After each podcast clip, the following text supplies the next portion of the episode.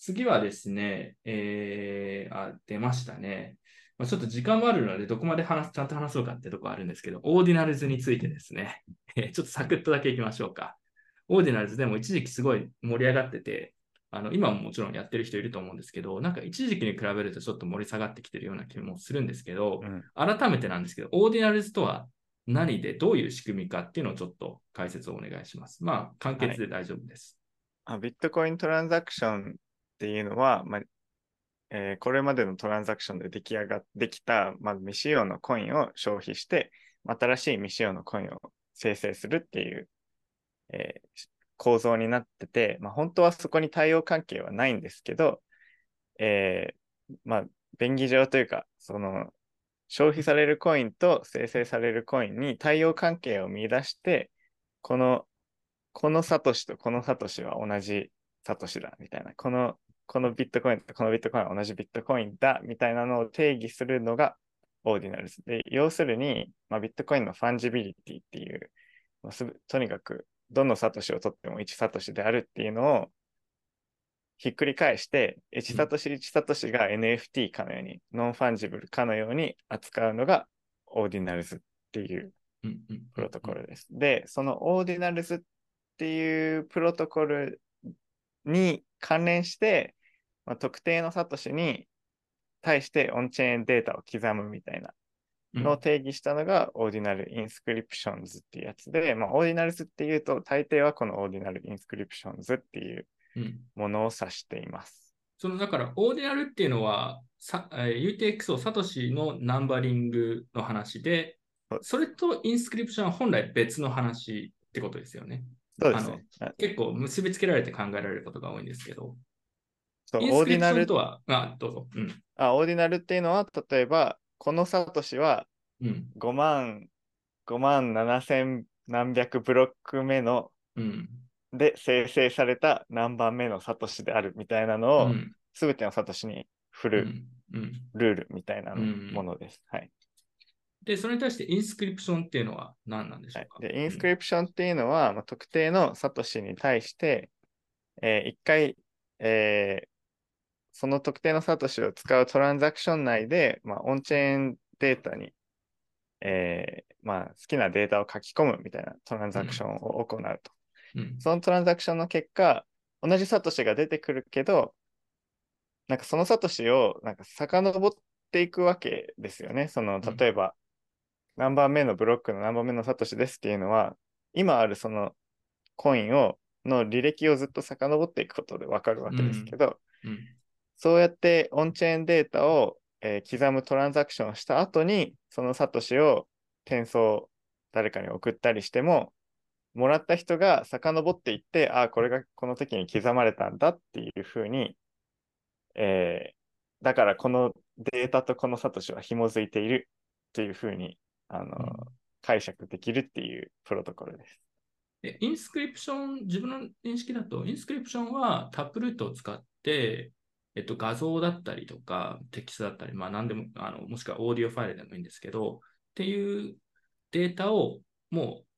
えー、ブロックチェーン上にも実際にこう保存してしまうみたいな、そういう技術だと認識してるんですけど、ちょっとそこについてもう少しこう具体的にどういうタップルートをどういうふうに使って、データを書き込んでるのかってこう、あの、まあ、口頭なので、そこまで細かくないと思うんですけど、はい、あの、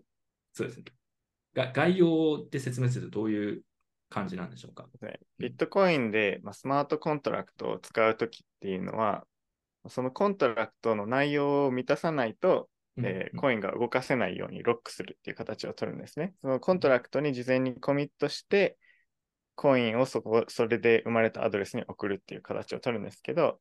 実際にじゃあそのコインを動かすとき、そのコントラクトの条件を満たすときっていうのは、コントラクトの内容をまあ原則的に公開するんですね。 Taproot で本当は公開しなくてもいいパスを決めることもできるようになったんですけど、うん、えー、そのコントラクトの内容を公開するときに、そのコントラクトの内容にデータを刻んでいる。っていうのが Inscriptions。うん。えー、で、まあ、 Taproot を使ってなんとかって言ってるのは、まあ、 Taproot の導入と同時に、えー、コントラクトの最大サイズがでかくなった。うん、あのブロックのサイズまで最大理論最大値が大きくなったっていう話で、 Taproot の機能というよりは、あの Taproot で複雑なコントラクトを使いやすくしようっていう意味で緩和された制限で、えー小さめの、えーデータサイズであれば、えー Taproot 以前の SegWit とかでも同じようなことはできました。うん。うんできたんだけど、 Taproot が入ることで、さらにそこが保存できる、1ブロック内に保存できるデータ量が増えたので、理論上の。それで、あ、これ画像入れられるじゃんっていう感じになったみたいな、そういう感じですかね。そうですね。な。まあ、ただ、あれですね、あのこれはまあ直接的な話じゃないんですけど、あの結構高いんですよね、インスクライブするのに。その刻み込むデータのサイズによりますけど、えーそのせいもあって、一時期ブロックが、ブロック内のトランサクションの多くがインスクリプション関関連のものになって、えーブロックチェーン、ビットコインのブロックチェーン上の手数料がすごい高くなったっていうような、そういう、えー事態も起きましたね。はい、なので、オンチェーン手数料とかメンプールの混雑とかにもすごい一時期影響したんですけど、今結構だいぶ下がってきましたね。今日見たらなんか一桁台くらいにまた戻ってきてるのかな。平均手数料が。はい。なので、ただこういう手法が出てきたことで、えーまあ、ビットコイン上で NFT が特にデータを、データそのものをオンチェーンに刻み込む、まあ、オンチェーン、フルオンチェーン NFT とかっていうんですかね。っていうので、えー一時期注目されて、まあ、今もあのあるんですけど、えーネットワーク全体の混雑にすごい影響を与えるくらいのあの利用をされていたってことですね。で、それにも関連して、それがまあ、インスクリプションとオーディナルの基本の話をしてもらったんですけど、そこに対してさらに BRC20 みたいなのがあるじゃないですか。これなん、あの、なんとなく自分理解してるんですけど、あんまり正直に言うとほとんど調べてないんですよ。これちょっとどういう仕組みか改めて教えてもらっていいですかね。はい。ままだちょっと人気があるのかどうかすらももうわかんないんですけど、聞かれることもあると思うので、はい。そうですね。まあ、これが、えー手数料、オンチェーン手数料が高騰する一番の理由になったやつなんですけど、うん。BRC20 トークンっていうのは、まあインスクリプションによって発行することができるトークンみたいな、発行とか送金とか、そういうものにインスクリプションを作らないといけないトークンなんですね。うん。例えば、えーまあ、工事トークンとかを作るのに、うん。好きな1サトシに対して、例えば工事トークン1000万枚発行みたいな JSON ファイルをインスクライブするんですね。JSON ファイルをインスクライブするんはい、ですね。JSON ファイルをインスクライブします。うんはい。その JSON ファイルを見た他の人たちは、うん。その JSON ファイルの中のそのユーザーが誰でも自分宛てにミントできるかっていう欄をチェックします。お、で、うんだから完全なるプレマインで工事トークン1000万枚を東さん自身に割り当てることもできるけど、うん。例えば逆に最初は0枚でうん。1000万枚に達するまで誰でもミントできるみたいな、誰でも自分宛てに発行できるみたいなものを作ることもできる。例えば1人1000トークンまでとか、1回1000トークンまあーまあ、条件をその JSON ファイルに記述で。そうそうそう、条件を記述する。工事トークンの条件はこれですと。一人当たり発行できるのは、一人当たりっていうか多分1一回アドレスあたり、1回あた1イりン、スクリプションあたり。1インスクリプションあたり、えっと、発行するのに最大発行枚数は例えば1000枚ですと。はいで理論上は1億枚まで上限があって発行できますみたいにやると、はいそれを見てみんな、ああ、じゃああのインスクライブして、とりあえず1000そうコイン発行しようっていうのが、例えば100人出たら、1000人かける100ってことになるんで、えー 10, 10万コインが発行されたってこと。てかそういうことですね。。そんな感じです。だから、もし誰でもミントできるってやつだったら、はいはい、みんながこぞって、早せ先着順なんで、ミントってことですよね。うんそうこぞって、えー自分宛てにそのトークンを発行するためのインスクリプションをはいはいビットコインにあの刻どんどもうんとする。刻むと。そうすると、みんなインスクライブして、我先にとやるから、オンチェーンのフィーが高騰してっていう、早いものじ順なので、まあ、手数料をかけないと自分はなんか払い損になってしまう可能性があるわけですよね。亡くなった後にそれやっても何も起こらないんで。はいはいででなんでじゃあみんなそれをこぞってインスクライブしたいかというと、例えばインスクライブするトークンの名前がレアなものだったりすると、そうですねあこれ、このトークン名は結構レアで面白いから、他の人も買うだろうってことでみんなインスクライブしてって、で、それを最終的に他の人に売るのが目標なんですかね。そうですね。だからだいぶ値段が、その発行が終わるまでに、まあ、終わる前に値段がついてしまうと、うん、その値段までならフィーをかけても利益が出るわけじゃないですか。うん、だからそれでめちゃくちゃフィーが高騰したんですよね。その例えば1000トークンを1000ドルで売れるってなったら、900ドルとかフィーに使ってもね儲かるんで、なるほど。それでみんなフィーを釣り上げていったわけですね。はい。なあの、トランザクションフィーが投資だったんですね。うん、こういうとあれですけど、本当にしょうもないですよね。他になんかユースケースっていうのはあるんですかね？それで BRC20 が。いや、特にないんじゃないかな。特になんか機能があるわけではないんで、まあ、完全にある意味、そのクライアントサイドバリデーションっていうか、まあ、うん、あのユーザー間の合意でのみ機能してるんで、なんかバ機能を追加しようね雰囲気です。なんか機能を追加しようと思えばできると思うんですけどはいはいは、い今のところ一番の機能は、えーマイナーが儲かるっていうことですね。まあ、しかも多分その、ちょっと今手元にデータないんですけど、それのデータを BRC20 の利用実態、例えば BRC20 関連のオンチェーントランザクションの数とかをトラックしてるチャートとかも確かあったと思うんですけど、まあ手数料今、オンチェーンの手数料自体が今下がってきてるんで、おそらくもうちょっと廃れてきてるんですよね。うんまあ当たり前というか、んこれ何かっていうとみんな要は、ペペとかさ、その他の人が買うであろうと予想している名前のトークンを一一足先にミントして売ろうってやってただけなんで、やっぱそれって長く持たないですよね。実需がないので。ねうんこれってドメイン名とか、まあ、ENS とかもそうなんですけど、うんドメイン名の仕組みのちょっと問題点でもあるのが、こういうなんか名前を事前に押さえて転売してやろうみスクワたいな。ッティングみたいな。うんそうなんでまあすよね。まあよくある現象ですよね。うん結構なんかオンチェーンネームサービスみたいなの好きな人多いんですけど、その辺をもう少しスマートにできるやり方があるといいなと自分はこういうのを見るたびに思います。本当に無駄な、うん無駄な投機なんで。そうですね。うん。はい。なるほど。わかりました。面白い。面白いっちゃ面白いですね。まあ、そんな感じかと思って。他なんか、えーオーディナル関連でここ言い忘れたけど、追加しておきたいこととかってありますか？いや、もう次行きましょう。あまり興味がないという感じですね。はい。では、最後の今日トピックいきましょう。結構もうすでに今の時点でいろいろカバーしたと思うんですけど、えー最後、リキッドについて、えーちょっとこれも簡潔に、えー話していこうと思うんですけど、リキッドってまあ聞いたことある人もいると思うんですけど、改めてリキッドってそもそも何かっていうのでちょっと解説をお願いします。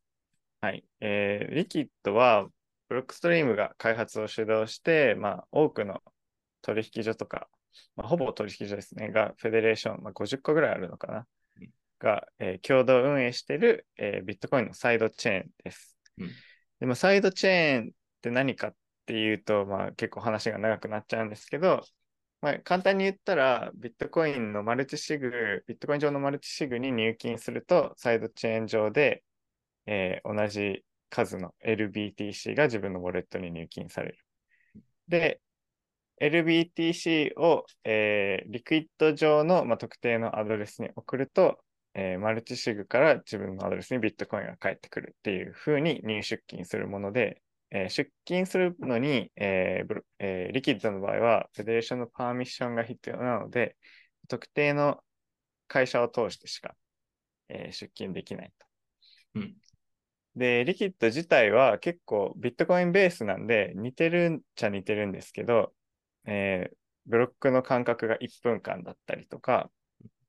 えートランザクションのプライバシーが強化されてて、その送ったものの金額とか、えーそういうのが見えなくなってたりとか、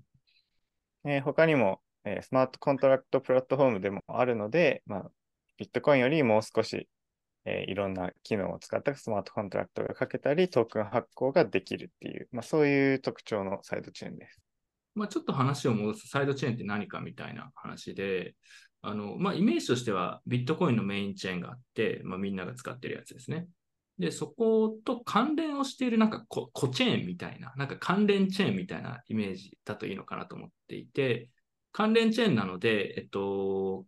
ビットコインをそのチェーンに動かすための、動かすために、まあ、マルチシグに入れたりをすると、別の関連している別のチェーンの台帳に自分は例えば 1BTC 持ってますっていうふうに記述されて、でそっちで、えーよりスピードが速いとかコストが安いとか、スマートコントラクトが使えるとか、いろんなことをやって、で、それが終わったら、まあ、あのメインチェーンの方にその自分のビットコインを戻すこともできるっていう、まあそういうタイプの仕組みですよね。だからまあ、あの、ライトニング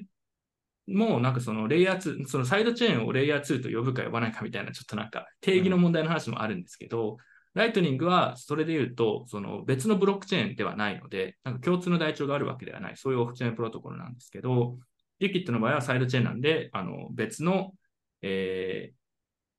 台帳とそれを承認するバリデーター群っていうのがいるってことですよね。うん。まあ多分サイドチェーンについては結構分かってる人も多いとは思うんですけど、まあ改めて、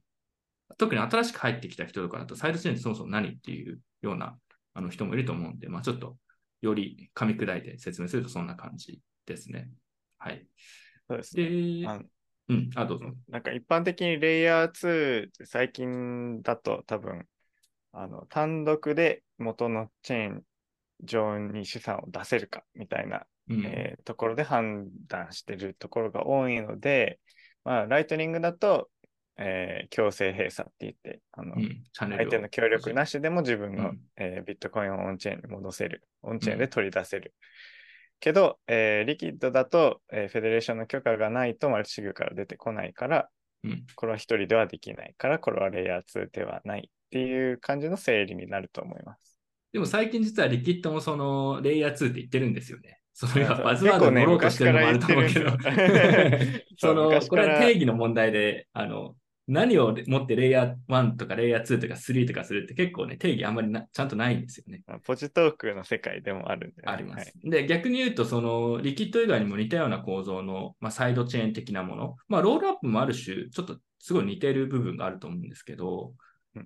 似てるけど、さっき言ったみたいに、あの単独で強制、あの他の人の許可を得ずにメインチェーンに戻すことができるかっていうところが一つの違いになっていて、でリキッドだとそこが、えー、リキッドフェデレーションっていうんですかね。まあ、基本的には取引所とか関連企業が多いんですけど、そこが持ってる、まあ、めちゃくちゃでかい50、50社とかのマルチシグのうちの3分の2かなんかのあの承認を得ないとメインチェーンに戻せないっていうところで、まあ、そこが違いだというふうに言うことができます。とはいえ、なんか、自分もそんなに詳しくはないんですけど、ロールアップも結構せんもう集権化されてるようなとか多そうで、果たしてなんか本当に集権、なんだろう、中央の管理者なしでメインチェーンに戻せんの？みたいな、ちょっと思ったりするとこあるんですけど、ちょっとそこら辺は自分もあまり詳しくはないです。うん、どうなんですね。現状、理想と現実がまだ、あの、うん、乖離してるやつが結構ほとんどなんで、はい、はい、そうですね。で、ちょっと Liquid はスマートコントラクトができるみたいな話があったんですけど、ちょっとそれについてもうちょっと詳しく聞きたいんですけど、えー、 Liquid とまあメインチェーン、ビットコインは、えー、同じコードベースを基本的に使ってるんで、 Liquid はオープンソースの Elements っていう、えー、ものをベースに動いているという認識なんですけど、主な違いと、えー、逆にビットコインとの親和性とか類似点っていうところもうちょっと、えー、整理してもう一回教えてほしいんですけど、特にスマートコントラクトのところは covenants っていうものが入ってるっていうのが結構大きいと思うんですけど、 covenants って何ですかとかも含めて教えてほしいです。そうですね。あの、まあ、 Liquid だと、まあ、ビットコイン、えー、ビットコイン上でのスマートコントラクト内で使える関数を opcode っていうんですけど、まあ、 Liquid だとビットコインより、ビットコインにはないものが結構追加されていて、その中には covenants っていう、えー、まあ、このアドレスから、えー、どのような送金ができるか、どのような条件でどのような、えー、数量とか宛先の送金ができるかっていうのをあらかじめ指定する、うん、えー、ような、えコントラクトが書けたりだとか、うん、えまあ、トークンを発行する機能、トークンという概念自体が、はい、えビットコインにはないけど、リキッドにはあるというふうな、まあ、違いがあります。で、コベナンツっていうのは結構最近はビットコインでも話題になってるんですけど、うん、リキッドでやってるコベナンツは今ビットコインで、えー、議論されてるコベナンツとはちょっと違うんですね。えー、っていうのも、あの、えー、まあ、トークンとかにも対応してたりとか、まあ、少し今、あの主流のやつとは違うんですけど、まあ、コベナンツがあることによって、えー、例えばレンディングのプロトコルだとか、オプション取引のプロトコルプロトコルだとか、えー、もう少し、ビットコインよりもう少し発展した DEX みたいなものがあったりとか、うん、そういうことが、そういうものが実現できるっていうのが、まあ、一個の強みというか特徴ですね。うん。ただ、 covenants っていうのは、例えばイーサリアムとかでいう Solidity とかとは全然構造も違うので、似たようなことはできるけど、同じものではないってことですよね。そうですね。イーサリアム上のコントラクトは EVM っていうもので、えー動くコードで、まあ、一般的に Solidity で書くんですけど、うんえー Liquid 上は EVM ではないので、うんはいまたなんか全然違違う、書き方をしなくちゃいけない。違う癖があります。はい。なるほど。それ、岸君はなんかコベナンツはいじったことあるんですかちょっとコントラクトいやー、ちょっととね、学習コスト高いっす高い。よね。あーじゃあやっぱそこは 課題としてあるんですね。はい、そううですね。んただ、すでにコベナンツを使ってリキッド上でその、いわゆるスマートコントラクト的な、 DApps 的なものを作っているプロジェクトはいくつかすでに出てきてるんでね。そうですすね。あの、うん自分が一番面白いなと思うのは、えーまあ、オプション取引なんですけど、うん。オプションって、えー現月とか、えー価格とか、えー公式価格とか、なんかうん結構いろんなパラメーターがあって、えーその流動性が分散してしまいやすいんですよね。うんで、その問題は特に解決はしないんですけど、その、例えばコールオプションを作るみたいな、コールオプショントークンとか、プットオプショントークンみたいなのをオンチェーンで、うんこの値段で売りますみたいなのを出して、それに対して、ああ、じゃあ買いますっていう、なんかオンチェーンオーダーブックみたいなことができるんですよね。うんでそれが結構、あオのン、チェーンオーダーブック。うんそう、面白いなと思って、まあ、かなり分散度高めの DEX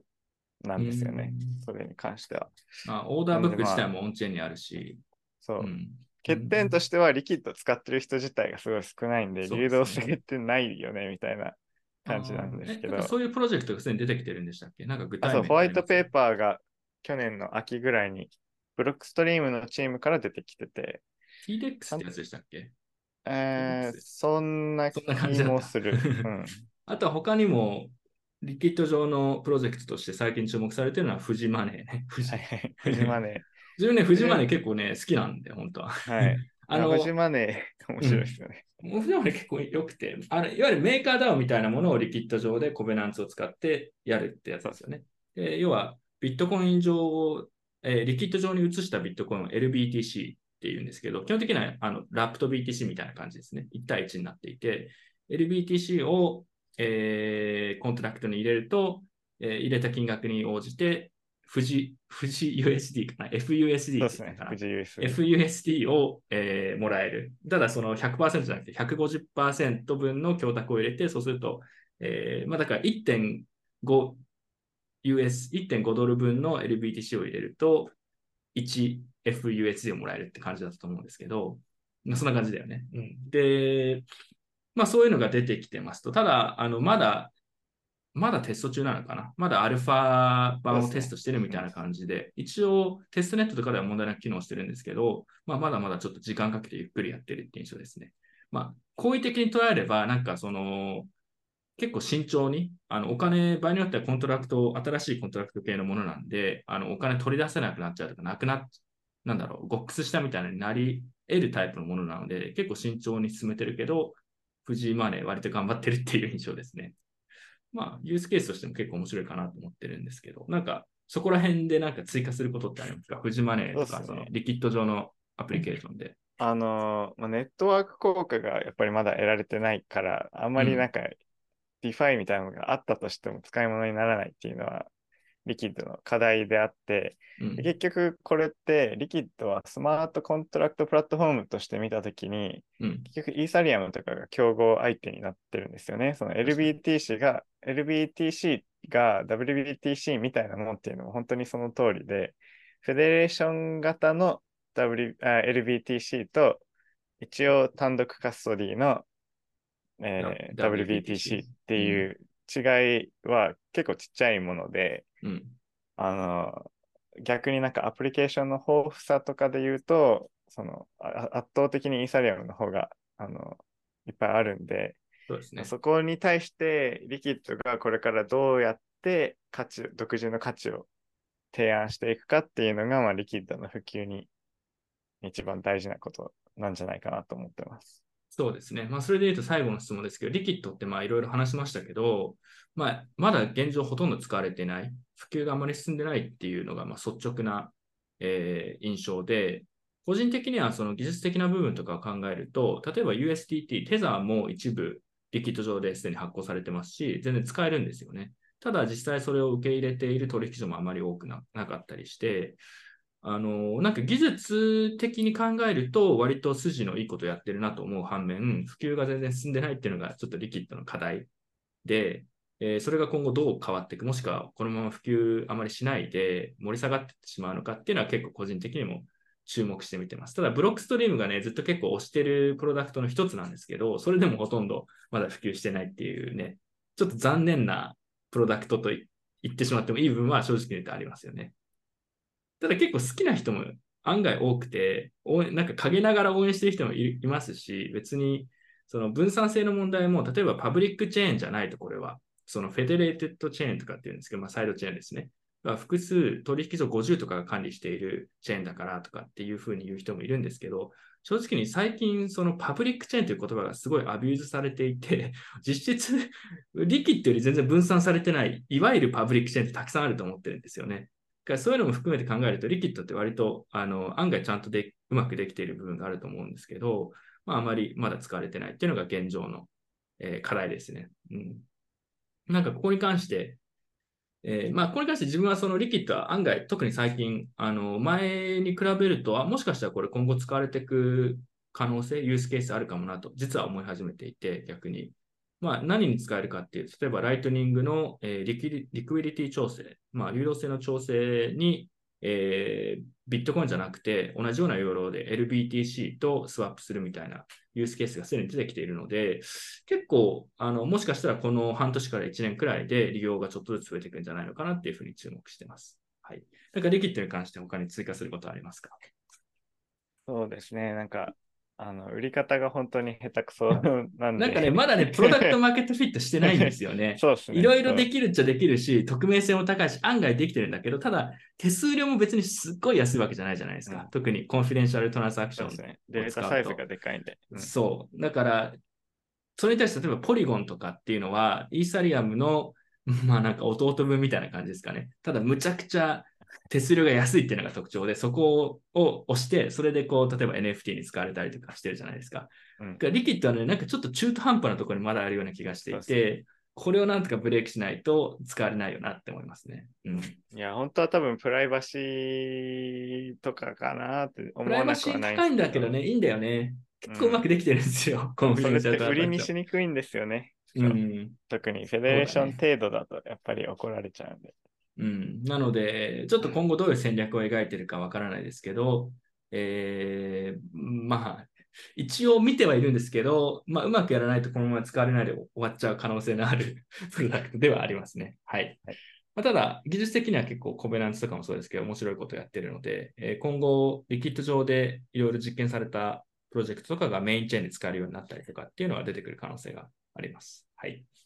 というわけで、こんな感じかな、今日は。まあ、思ったよりはい結構話したし、い、ろいろなトピックをカバーしたので、えー、岸井君ありがとうございました。はい、はいありがとうございました。えっと、じゃあ最後にもう一回、あの宣伝というか広告、告知ですけど、えー今回のこのコンテンツは基本的にはビットコイン研究所で、まあ、岸井君が書いたものを中心に、その記事をベースにその一部を紹介してもらうみたいな形なので、えーより詳細を理解したい人はビットコイン研究所の方をぜひ見てみてください。で、そっちの方は今ちょうど自分を中心に、えーいろいろ内容を改善したりとか、えーもっと新しい、新しいというかそうですね、より多くの人がもう少し気軽に参加できるように、えーまあ、例えば価格体系とかを見直したりとか、新しいプランを作ったりとか、そういうのも含めてちょっと今、いろいろ考えて準備しているので、えーぜひそちらも、えー近くまたアナウンスできると思うので、えー見てみてください。まあ、個人向けもそうですし、あとは企業向けですね。うん、なんかこれはちょっと違う話に、また長い話になりますけど、ちゃんと話すと。やっぱ国内の、まあ、関連企業も含めて Web3 とかって言ってるとこは、まあ、増えてるっちゃ増えてるんですけど、ビットコインに関する理解度がかなりやっぱ前と比べても結構低いんじゃないかなと思っていて、まあ、ビットコイン研究所とかを通して、やっぱり企業とかも含めた、えー発信っていうのをもう少し増やして、ちょっとレベルを上げていかないと、